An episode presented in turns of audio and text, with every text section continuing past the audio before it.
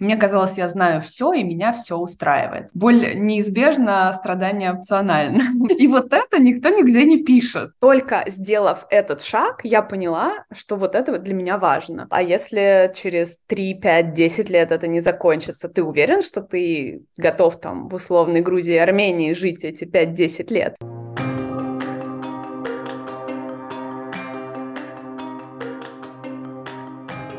И что дальше? Подкаст о психологии миграции для тех, кто переехал и столкнулся со сложностями адаптации. Я его создательница и ведущая Оля Зайцева, психолог и иммигрантка. Этот выпуск о том, как принимать решения и строить планы тогда, когда горизонт планирования сузился до пары месяцев, а то и недель. Как поддерживать себя, когда эти планы рушатся, и не опускать руки. Мы поговорили об этом с Викой, которая в конце февраля приняла решение и уехала из Москвы в Португалию.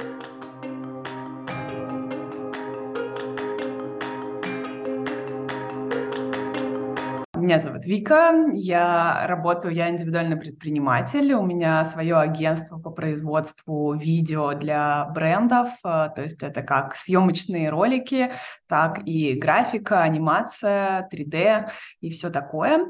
А, собственно, я жила в Москве и работала в Москве, в Москве и по всей России, разные были проекты. А, и, собственно, сейчас у меня компания продолжает функционировать в Москве, у меня есть управляющий менеджер, который как бы там э, разруливает все дела на местах, а я э, веду такую административную работу уже удаленно, скажем так. Угу. Вот.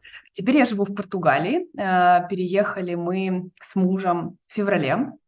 Собственно, мы где-то, наверное, с середины прошлого года задумывались над тем, чтобы, ну, пожить какое-то время в Европе, интересный опыт, возможно, новые какие-то апгрейды для личности, новый experience. Это всегда очень э, занимательно. А, и, собственно, вентилировали тему а, переезда в Португалию. Португалия дает много возможностей для удаленных работников. А, здесь можно работать как индивидуальный предприниматель, так и есть визы экстраординарных специалистов, есть визы digital nomad ов, то есть вариантов очень много.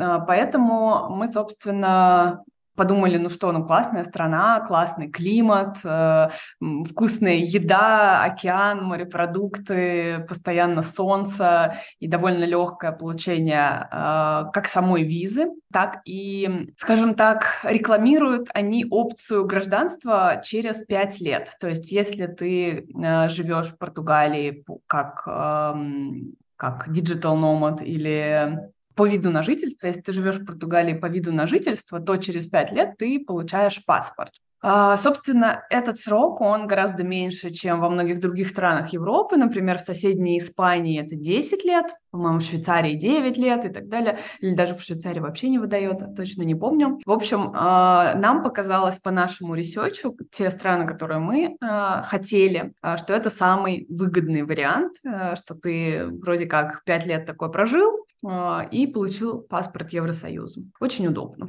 вот. На деле все оказалось э, не так прозаично, потому что есть свои нюансы и особенности, которые, скажем так, загуглить гораздо сложнее, чем загуглить 10 э, причин переехать в Португалию. вот. Так что пришлось на собственном опыте это все познавать. Да, и, собственно, мы начали готовиться в конце прошлого года, собирались в марте полететь э, сюда на месяц, э, чтобы там э, сделать всякую бюрократию необходимую для того, чтобы готовиться к подаче на визу. Там, например, нужно было открыть банковский счет, найти квартиру, арендовать. То есть это все нужно до того, как ты... То есть это уже нужно положить в пакет документов. Вот, соответственно, у нас были билеты на начало марта. И, собственно, улететь нам пришлось чуть раньше, в конце февраля. И, и мы решили заниматься переездом уже отсюда, то есть не возвращаться в Москву, а, а уже а, пойти другим путем, остаться здесь и, а, так сказать, продолжить это дело.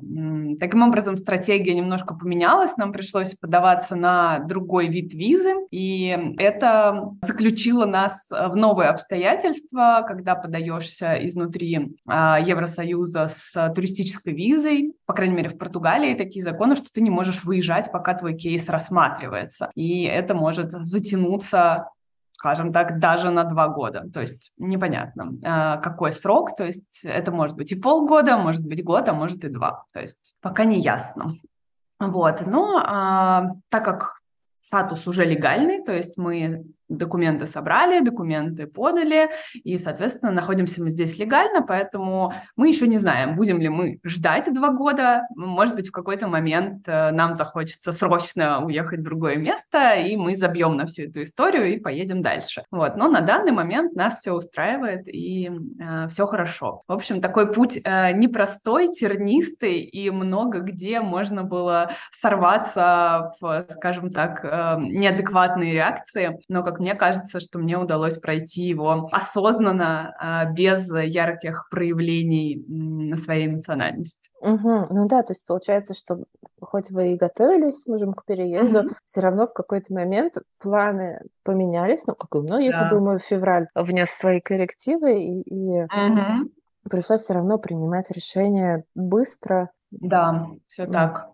так. Принимать решение пришлось э, буквально за несколько часов. Это такой первый опыт такого быстрого принятия решения на, в моей жизни. Но, ты знаешь, э, наверное, я бы здесь сделала такую ремарку, что я уже последние три года в терапии и последний год в коучинге, это очень сильно внесло в мою жизнь, ну, скажем так, э, осознанность.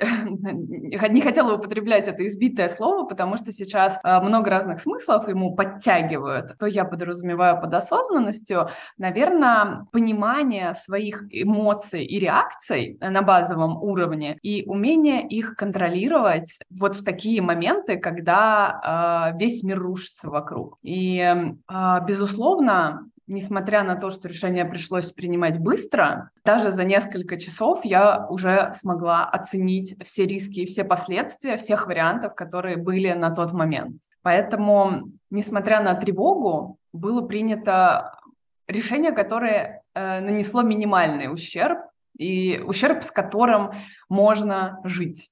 Как говорят, э, боль неизбежна, страдание опционально. Поэтому э, здесь очень важно тоже как-то себя настраивать. Давай к этому вернемся чуть попозже, угу. потому что, да, это интересная тема. Но я по традиции всех спрашиваю, как проходила, проходит адаптация в новой стране, как тебе кажется, есть ли какие-то сложности, с которыми ты сталкиваешься, может быть, были какие-то опасения до переезда и подтвердились они или нет, или ну, вот что-то оказалось mm-hmm. неожиданное, ты сказала уже, неожиданность была в плане документов. Много было неожиданностей, скажем так. Я переезжала, казалось бы, ну я вообще такой, такая душнила в плане подготовки к путешествиям. Я там вплоть до меню ресторанов все себе выискиваю, чтобы точно знать, где, где какое блюдо рекомендуют и так далее. Это просто для понимания контекста, что я как бы человек, который очень относится к делу всегда э, скрупулезно. И, естественно, я про Португалию всякого начитала, начиталась, насмотрелась, э, просто у меня все, все ленты повсюду были завалены одной Португалии. мне казалось, я знаю все, и меня все устраивает. А, но на самом деле, мне кажется, это было очень это было очень самонадеянно так думать, вот, потому что любой иммигрант, э, приезжающий в другую страну, ну, сто процентов с чем-то э, будет незнаком и что-то будет не нравиться. То есть сначала я пребывала первые, наверное, месяца три в таком конфетно-букетном периоде, мне все нравилось, мне казалось, вау, здесь так классно, такой, такой климат, там, февраль в Москве на тот момент э, был просто какие-то ужасающие морозы, сюда мы прилетели, здесь уже было плюс 15, и ты такой в плащике гуляешь, и думаешь, боже, ну что может быть э, лучше? Вот, по-моему, все, вот жизнь удалась. И, и так было, наверное, месяца три. Меня восхищало все, от э, ресторанчиков до кофе, э, до каких-то выпечки вкусной на каждом шагу и так далее. До момента, пока я встала на весы, купила весы и встала на весы. Потом я поняла, что выпечка на каждом шагу это не так уж и классно, на самом деле. Вот. Опасность, которую не ждал. Да, да, да, И, э, в общем-то, э, сначала, сейчас я вот уже анализирую, что, в общем-то, маркеры были еще в первой неделе, но я их не идентифицировала. А, но потом я стала обращать внимание, что какая-то я вот слишком улыбчивая, как-то вот люди очень странно реагируют на это порой, особенно если ты не в туристическом центре, не в туристическом ресторане, а вот где-то вот на окраине, а, и ты заходишь со своей улыбкой такой «Hello, how are you?» «На кафе, please?»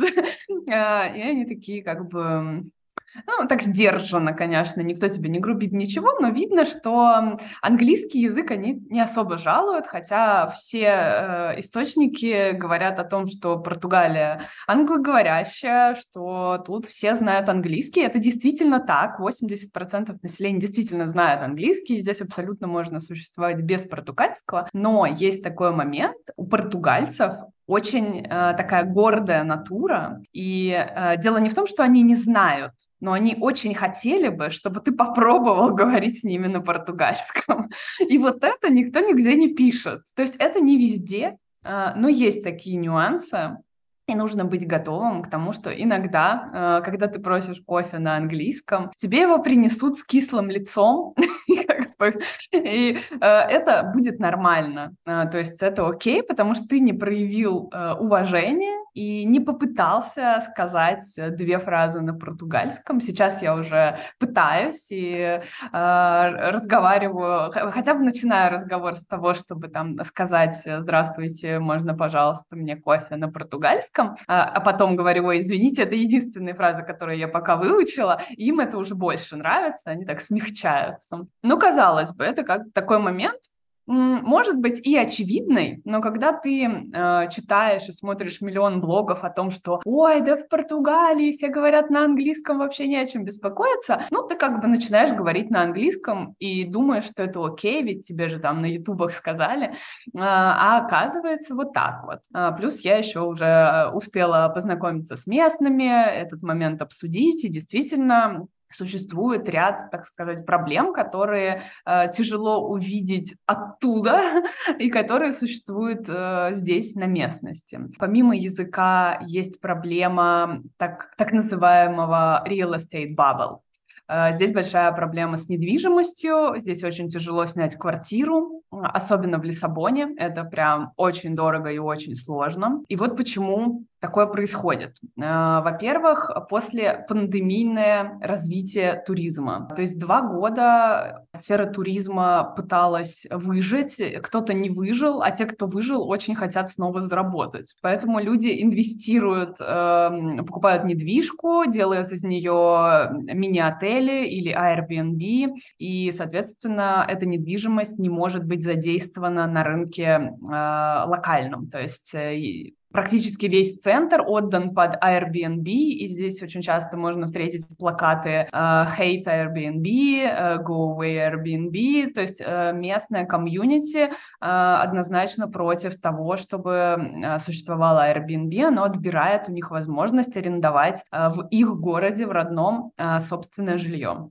Здесь еще вторая проблема, а, что власти Португалии, а, борясь а, с кризисом после 2008 года, стали привлекать экспатов очень активно и предлагать, почему здесь такой большой ассортимент виз для приезжих. Собственно, правительство способствует тому, чтобы сюда приезжало работоспособное население и желательно те, кто работает на более успешные экономические страны. Таким образом, приезжают очень много экспатов с деньгами, э, зарплата которых там в 5, а то и в 10 раз выше, чем португальская. И, собственно, город Лиссабон э, сейчас проходит период э, так называемой джентрификации. Мне в России это слово было абсолютно неизвестно, и здесь я столкнулась вот с, с, такой вот новой историей для себя, стала, естественно, гуглить, что же это такое.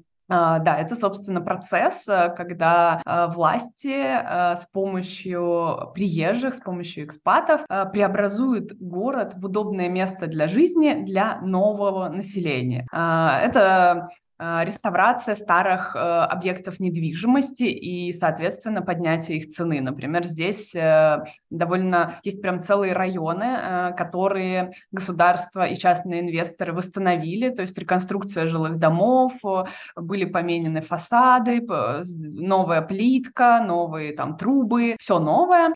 И, собственно, цена этой квартиры выросла там в три, а то и в четыре раза. А, опять же, налоговые льготы, которые даются приезжим, а, дается на налоговая скидка. Это очень выгодно, потому что ну, в Европе достаточно высокий налог, и местные жители здесь э, прогрессивная шкала, они могут платить аж до 48% в зависимости от своего э, дохода. Но в, в среднем это где-то 40%, а у приезжих, которые и так зарабатывают э, в 5 раз больше, 20%, э, мне действительно чисто по-человечески кажется, что это несправедливо. И прежде всего это вызывает рост недовольства и рост агрессии. То есть местные жители сразу идентифицируют в тебе иностранца и их как бы мозг сразу начинает работать тем, что вот это ты виноват в том, что ты приехал, ты имеешь э, заработок, а он там э, перебивается от зарплаты до зарплаты. Если вернуться вот к твоей адаптации, если так резюмировать, то первые три месяца это было вот такой по классической теории адаптации туристический этап, прямо когда тебе все нравилось и все было здорово. Потом начался этап разочарования в стране, ну, по крайней мере, стали замечаться вещи, которые не настолько хорошие. Как тебе кажется, сейчас этот этап прошел? Можно ли сказать, да, что это... Да, определенно. Определенно, да. Был этап разочарования, и как раз я в этот момент действительно ощущала э, какой-то холод со страной. Мне казалось, несмотря на то, что было лето, кстати, очень жарко в Португалии, я в тот момент думала, господи, ну что ж такое, ну что же вы такие там, а почему вы все время жалуетесь? А что ж вы вот всех обвиняете? А вот попробуйте сами там что-нибудь сделать. То есть я не могла понять их позицию вот этого обвинения, не могла ни понять, ни принять. И как мне кажется, что период э, принятия прежде всего произошел со мной. Э, то есть э, я спустя еще какое-то время, наверное, еще там пару месяцев, я стала относиться ровно ко всему этому. И меня ситуация заинтересовала. То есть мне интересно было покопаться и узнать причины, почему исторически так сложилось, почему правительство так поступает. Ну, действительно, не очень не очень такой а, поступок красивый в отношении местных жителей. И вот я во всем этом начала копаться и как будто бы отстранилась от темы, и тем самым я приняла эту реальность. Вот для меня она теперь такая, это просто факт, э, с которым я уживаюсь. Вот и все. То есть для меня Португалия вновь обрела краски. Я теперь понимаю до конца э, все минусы, которые есть, но я их принимаю и учусь с ними жить. Параллельно еще инспектируя эту тему, мне очень интересно сравнить. Давай перейдем к основной теме этого выпуска, этого, о чем я хотела с тобой поговорить, о том, как у тебя и ну, твои, у вас вместе с мужем получилось не растеряться в этот момент, когда все пошло не по плану, когда вообще планы стало очень сложно строить, и до сих пор их сложно строить. Вот, и как, э, как у тебя получилось принять это решение, о котором ты в итоге не жалеешь? Я, конечно, понимаю, что часть успеха в том, что у тебя была терапия и коучинг, я это попробую, просто... да, так сказать, проанализировать это. А, на самом деле, мне кажется, учиться принятию каких-то внешних ситуаций, назовем их так, а, я начала еще с пандемии. Мне кажется, это был хороший такой урок для всех нас а, о том, что вот мир может меняться принятие вот этой теории о том, что внешние обстоятельства изменчивые, и э, я должна быть гибче, это вот очень важная, э, важный инсайт в моей жизни, потому что я была человеком, который жил по расписанию, у меня там в январе уже были забронированы все поездки на весь год, все отпуска, там сколько денег надо заработать, там что какие цели достичь и так далее. И для меня жить в каком-то таком а, гибком мире это было а, очень-очень сложно. И действовать а, рандомно вот так вот опа и сделать какой-то поступок, это было ну просто невозможно. Это не, не можно было три года назад это невозможно было представить. Да, пандемия была такой подготовкой, а февраль 2022 укрепил в этом еще больше. А, наверное, здесь есть, скажем так, какая-то э, проработка каких-то внутренних страхов о том, что э, если ты будешь пробовать, а, это еще не значит провал, даже если будет провал. И вот это, вот это чувство, оно помогло мне не зацикливаться на том, что вот я должна прямо сейчас выжить и как-то вот там э, болтаться до последнего. То есть я старалась не терять своего уровня жизни, не терять своих обычных э, рутинных дел, а просто переместить это все в новое место, э, с ощущением некого отхода в другое место. То есть это не обязательно возврат домой, можно же просто поменять страну. Можно поехать э, в Азию, можно поехать в Америку. Я до сих пор не уверена, что мы останемся здесь. То есть э, у меня нету такого категоричности в принятии решений. То есть, э, окей, сегодня я здесь, ну, классно, наслаждаюсь днем сегодняшним, а завтра посмотрим смысл не в том, чтобы выиграть. Э, я, в принципе, смотрю э, на жизнь как опционал разных вариантов. То есть я сделала этот шаг, я получила опыт. На этом опыте я могу принимать теперь другие решения. То есть э, на этом опыте я могу понять, например, что Европа мне не подходит. Ну, например, да. Я, кстати, могу привести, опять же, один аргумент, который, я не знаю, может быть, это не во всей Европе, но, по крайней мере, в Португалии это есть. И это тот момент, который мне не нравится. В Европе нет стремления к заработку, стремление вот этих амбиций, э, успеха и так далее. Возможно, в Москве этого слишком много, то есть вот этот успешный успех, но в Европе этого как будто нет совсем. То есть здесь настолько сбалансированная жизнь, что люди никогда даже о своей работе не говорят. Они говорят вообще о чем угодно, и в принципе работа составляет одну какую-то там 25-ю часть жизни, а они там пьют кофе, говорят о еде, говорят о футболе, говорят о погоде, об океане, о каникулах, о чем угодно, но работа и деньги, они где-то на последнем последнем месте. И сейчас я нахожусь э, в стадии разговоров с собой о том, а, насколько мне с этим окей, потому что, ну, я такой человек, на самом деле, про заработок и про рост, э, в том числе и материальный, и, возможно, это не совсем мой вариант. То есть Россия для меня была слишком, Москва, там слишком было амбициозно и повсюду только деньги, деньги, деньги. Португалия это слишком, наоборот, эм, расслабленно. Вот, то есть э, мы думаем о том, что, может быть, попробовать другую страну Европы, а, либо попробовать Америку, потому что, ну, только сделав этот шаг, я поняла, что вот это вот для меня важно. То есть, если бы я жила дома, я бы никогда даже не узнала, что вот э, я всегда думала, что мне наоборот надо бы жизнь помедленнее, что-то я там заколебалась бегать э, по пробкам в Москве. А оказалось, что вот медленная жизнь это тоже не для меня. Поэтому я смотрю на все как на опыт и ни о чем не жалею. Даже если этот шаг окажется не моим финальном, да, какой-то не финальной точкой, то я получила очень хороший experience, и я могу сделать выводы и идти дальше.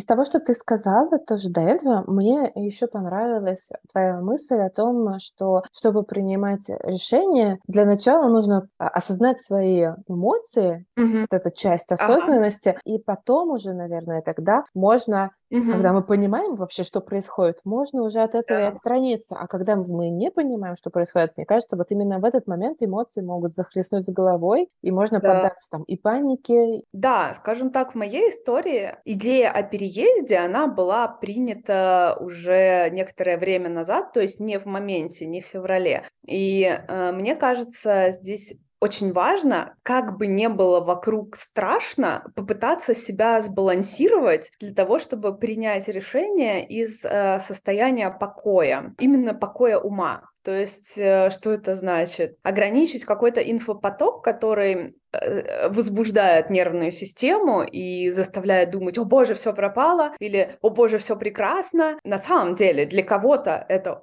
очень хорошо и там люди видят себе новые возможности, да, находясь сейчас э, в той или иной точке. Э, для кого-то это очень плохо и страшно, и ему нужно срочно э, принимать решение, но для большинства все-таки это решение должно быть связано с глобальными идеями о своей жизни. Про себя скажу так, что, во-первых, мне хотелось попробовать опыт жизни за границей, потому что меня всегда тянула западная культура, я много путешествовала. Для меня свобода человека, права и э, какое-то самовыражение, возможности роста, это всегда было в приоритете, и мне хотелось попробовать э, реализоваться в другом месте, пожить, посмотреть, как. То есть это такая, э, скажем так, совокупная история про сделать лучше себе и покопаться в жизни других людей, посмотреть, как живут иначе, как можно иначе.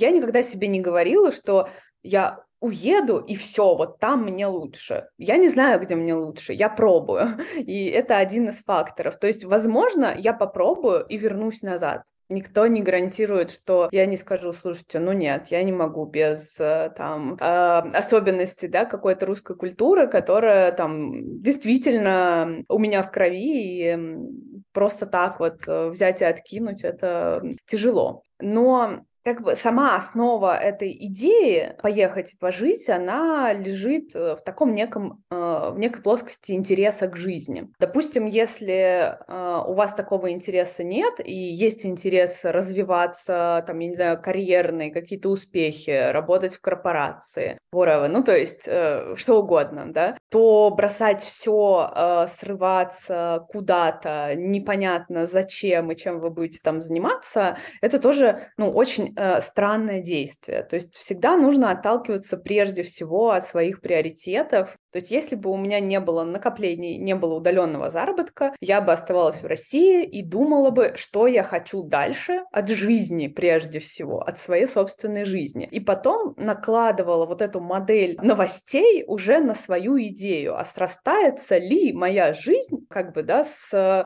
происходящим там в стране, в мире и так далее.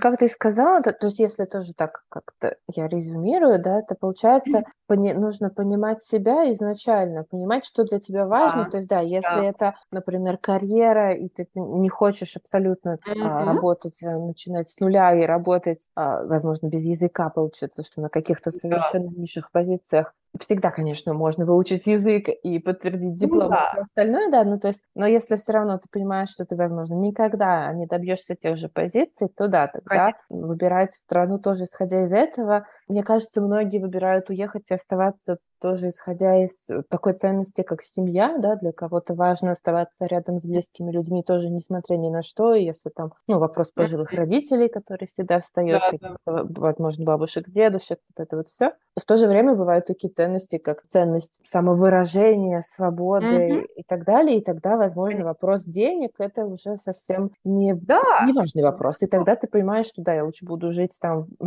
в коммуналке с тремя другими да, семьями, но я буду знать, что там я так последовала за своими ценностями. Абсолютно точно, да. То есть э, тут очень важно опираться на себя и на то, что ты конкретно хочешь от жизни. Есть еще один подход к ценностям, который мне нравится. Это э, видеть ценности не как какие-то вещи, какие-то понятия, концепции, ну, то есть как, ценности, которые описываются как существительные, например, э, семья или карьера, а ценности, которые можно описать скорее через действия, то есть то, каким человеком вы хотели бы быть. И тогда, мне кажется, тоже легче принимать решения, когда ты понимаешь, что, например, твоя ценность — это быть честным человеком, это не обязательно применимо только к переезду, да, но то есть когда перед вами стоит а, вопрос а, в целом э, в жизни какой-то сложный выбор. А если вы понимаете, что для вас, например, главная ценность, э, ну или одна из важных ценностей — это быть, например, человеком, который э, за честность, за справедливость, это, возможно, будут одни решения. Если вы понимаете, что для вас ценность — это быть заботливым к себе и к окружающим, то тогда это, возможно, будет другой выбор. И мне кажется, этот подход позволяет посмотреть э, на, на жизненные вот на ценности, опять же, не только как на какой-то результат, но и э, на процесс, потому что мы постоянно выбираем что-то, какие-то свои действия, принимаем решения в зависимости от того, каким человеком мы хотим быть. И если мы сделаем, если мы примем это решение, мы будем таким человеком, мы будем двигаться в направлении своей ценности. И это опять же про то, что единственное, что мы можем действительно контролировать, это свое поведение. Мы не можем контролировать других людей, и уж тем более мы не можем контролировать какие-то мировые события. То, что мы можем делать, это каждый раз выбирать какие-то действия, принимать решения, исходя из того, каким человеком мы хотим быть, и выбирать этого человека, вот это свое идеальное «я», каждый раз, раз за разом. Как тебе кажется, есть ли все-таки что-то хорошее? Ну, в панике, возможно, нет, да, но паника, да, это уже такая зашкаливающая такая тревога. А в просто тревоге можно или извлечь какую-то пользу вот из такой эмоции? Ну, э, мне кажется, эмоция тревоги, она всегда с нами, э, то есть несмотря ни на какое саморазвитие, то есть это единственное, к чему приводит саморазвитие, что ты можешь эту эмоцию идентифицировать. Ты можешь сказать, так, сейчас вот мне неспокойно, окей, там, э, и сделать какие-то условно ритуалы, которые тебя конкретно успокаивают. Опять же, это все нужно тестировать, это нет единого рецепта, который там, не знаю, там, примите ванну, и вас это успокоит нет, у каждого свое, и просто надо пробовать много и понимать. Я думаю, что, конечно, ничего хорошего в тревоге как таковой нету, но как раз в понимании тревоги вот здесь вот, да, вот здесь есть хороший момент. Мы прежде всего идентифицируем тревогу, первый шаг. Второй шаг мы успокаиваемся, третий шаг мы действуем. То есть мне кажется, что вот эта самая рабочая схема, она позволяет, так сказать, посмотреть в объеме на ситуацию, а не действовать из состояния э, самой тревоги. Вот, наверное, как-то так. Я еще подумала, знаешь, что, не знаю, согласишься ты или нет, что иногда тревога может тоже указать на какие-то ценности. Mm-hmm. Ну, то есть, опять же, мы видим вот сейчас в ситуации войны людей, которые ну, а- абсолютно как сказать, честно, э, наивно спрашивают, а что случилось, а, а что что-то да. происходит, и то есть, ну, у них совершенно нет тревоги по этому поводу, видимо, потому что, ну, никакие их ценности не задеты в этой ситуации. У тех людей, у которых возникает тревога, опять же, она возникает по разным каким-то mm-hmm. поводам, то есть иногда можно попробовать проанализировать свою тревогу, посмотреть, а что именно тревожит, что конкретно, ну, какой конкретный аспект ситуации вызывает больше всего волнения, и, возможно, вот здесь mm-hmm. кроется что-то важное. Да, возможно, да. Вот с этим соглашусь, э, что тревога может подсветить э, какие-то моменты, которые ты в себе, может, не замечал, может, игнорировал, не находил времени, потому что действительно, ну, как бы о чем мы тревожимся конкретно? О э, самой вероятности своей жизни, да, там многие тревожатся на фоне там ядерной угрозы, и здесь, в Европе это тоже происходит. У меня было такое, что я почувствовала в феврале, наверное, какое-то, э, знаешь, ощущение того, что сейчас меня отрежет от внешнего мира, а мне очень важно там быть. То есть дело не в том, что я там не любила э, свою жизнь. Я очень любила и очень хорошо жила в Москве. Э, но мне было важно взаимодействовать э, с большим миром, скажем так, ездить, путешествовать, смотреть, изучать. А, то есть для меня очень важный аспект моей жизни — это анализ поведения людей везде. И поэтому для меня вот это взаимодействие, оно стало под угрозу, а это одна из таких очень важных моих э, ценностей. Я в пандемию, собственно, прочувствовала на себе, что такое э, нельзя куда-то полететь, или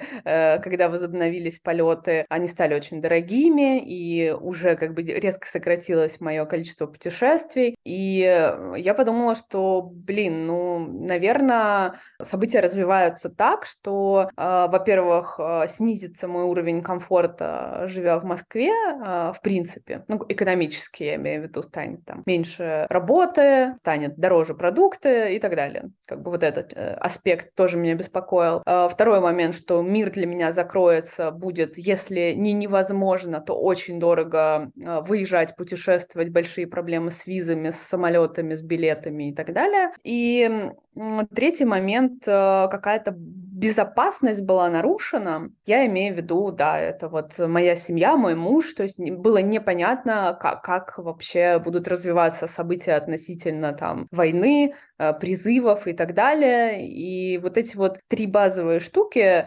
безопасность, э, познание и стабильность, они были нарушены. А для меня это в принципе, очень важные вещи в жизни. И у меня было четкое убеждение, что вот прямо сейчас я должна попробовать э, найти себе другое место, э, где эти потребности закроются.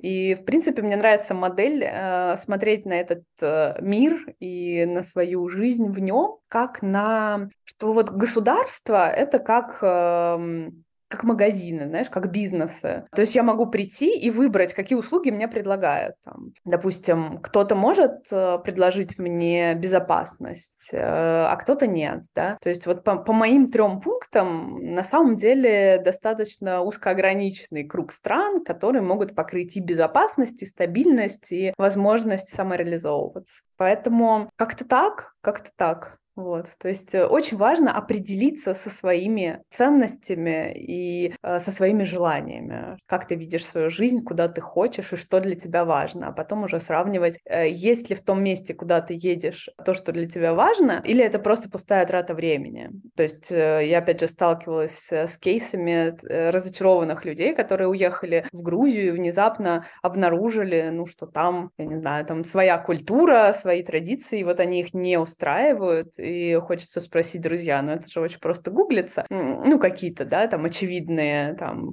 вещи про гостеприимство, про тискание детей на улице, там, о боже, они трогают моих детей, ну как бы, come on, это культура.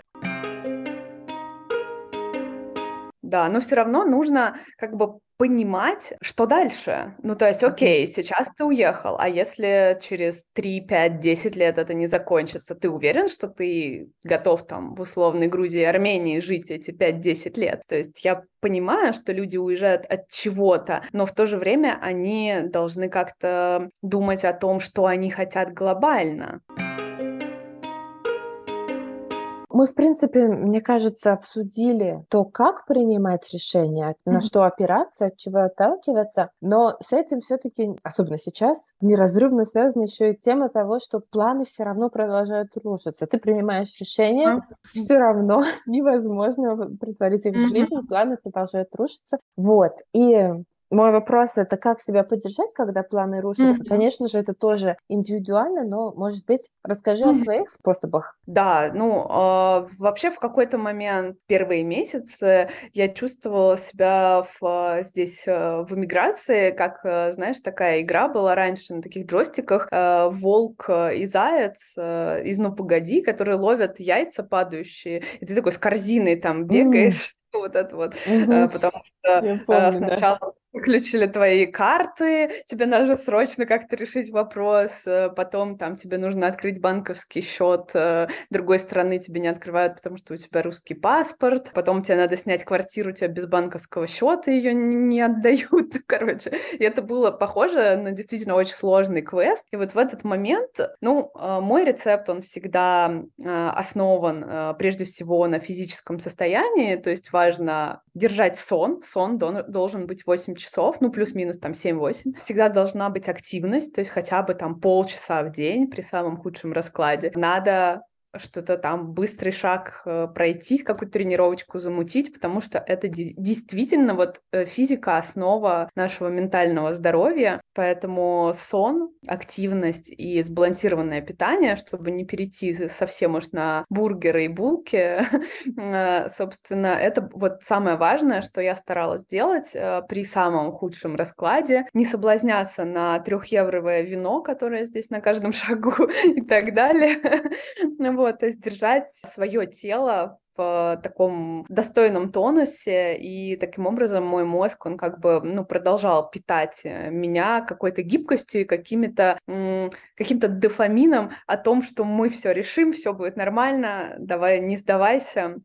А, очень важный момент тоже самоподдержки, не скатываться в самобичевание о том, что ну вот, ты такая вот сякая, у тебя ничего не получается, а я же тебе говорила, никуда не надо ехать, у тебя не хватает мозгов там и так далее. Ну, то есть, мне кажется, это вшито в любую русскую культуру, потому что у нас как-то вот с этим, ну, действительно, люди очень любят себя линчевать, ругать э, и вообще не умеют относиться к себе с позитивом, с поддержкой, э, и вот на этом нужно прям фокусироваться фокусироваться на то, чтобы не ругать себя, за то, чтобы поддерживать себя и говорить себе, мы справимся, все будет круто. Конечно, здорово, если вас там двое, трое, семья, там э, дети, тогда можно попросить поддержки у своей семьи в том числе. А, ну вот мы старались, да, как-то себя поддерживать, э, верить, что все будет хорошо, все обязательно получится, и просто продолжать делать. То есть один отказ, два отказа, три отказа. Мы ходили по этим банкам, прям реально по 10 банков в день э, со стопкой документов. И в результате мы нашли, наткнулись. Это человеческий фактор, когда вот просто один конкретно человек захотел нам помочь. Вот, поэтому никогда не сдаваться, наверное, так вот, как бы это примитивно не звучало.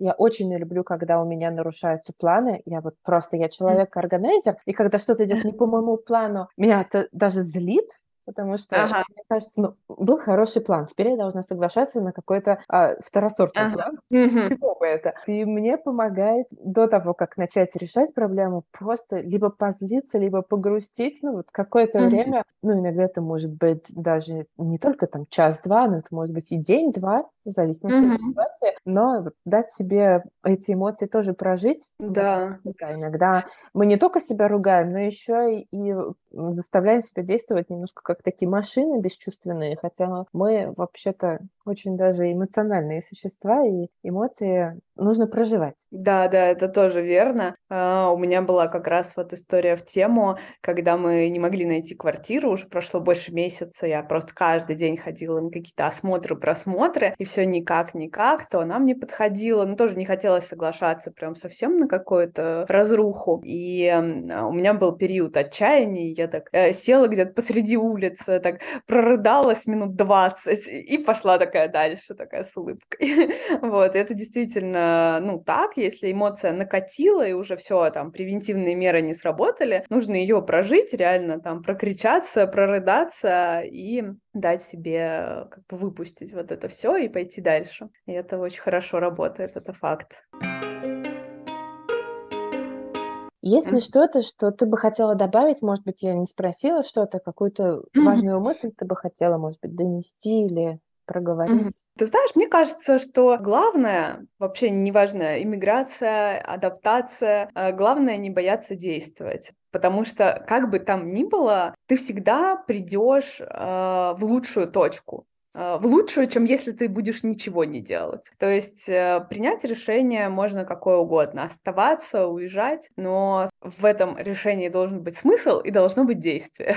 То есть куда-то двигаться, искать вот э, понимание себя, своих э, целей, не переставая, а, рефлексировать, совместно с кем-то. Ну, то есть я всегда топлю за то, чтобы идти к психологу, идти к коучу, если самостоятельно не получается понять направление. Желаю всем видеть смысл своей жизни. Расскажи теперь, э, где тебя можно найти? Может ага. быть, у тебя есть сейчас какие-то проекты, о которых хочется рассказать? Так, меня можно найти в Инстаграме. Я думаю, там описание оставишь э, ссылочку на меня. Да, в будет в. У меня активный профиль про мышление, коучинг и как раз-таки трансформацию своей жизни. Сейчас на следующей неделе начинается мой бесплатный марафон по похудению с девочками. Замутили. Я сама э, на португальских булках набрала тут 4 килограмма и решила, э, что э, одной скидывать скучно, надо как-то замутить движ. Вот, поэтому периодически вот такие вот э, истории у меня проходят, поэтому присоединяйтесь, если интересно саморазвитие саморазвитие, саморефлексия или глубокий э, коучинг, то э, welcome, как говорится. Ссылки на соцсети Вики вы можете найти в описании выпуска. Спасибо, что дослушали его до конца. Если выпуск вам понравился, я буду рада, если вы поставите ему оценку на той платформе, на которой вы его слушаете. Это совершенно бесплатный способ поддержать мой проект. И маленькое объявление. Подкаст уходит на новогодние каникулы, и следующий выпуск выйдет не через две недели, как обычно, а чуть позже, в середине января.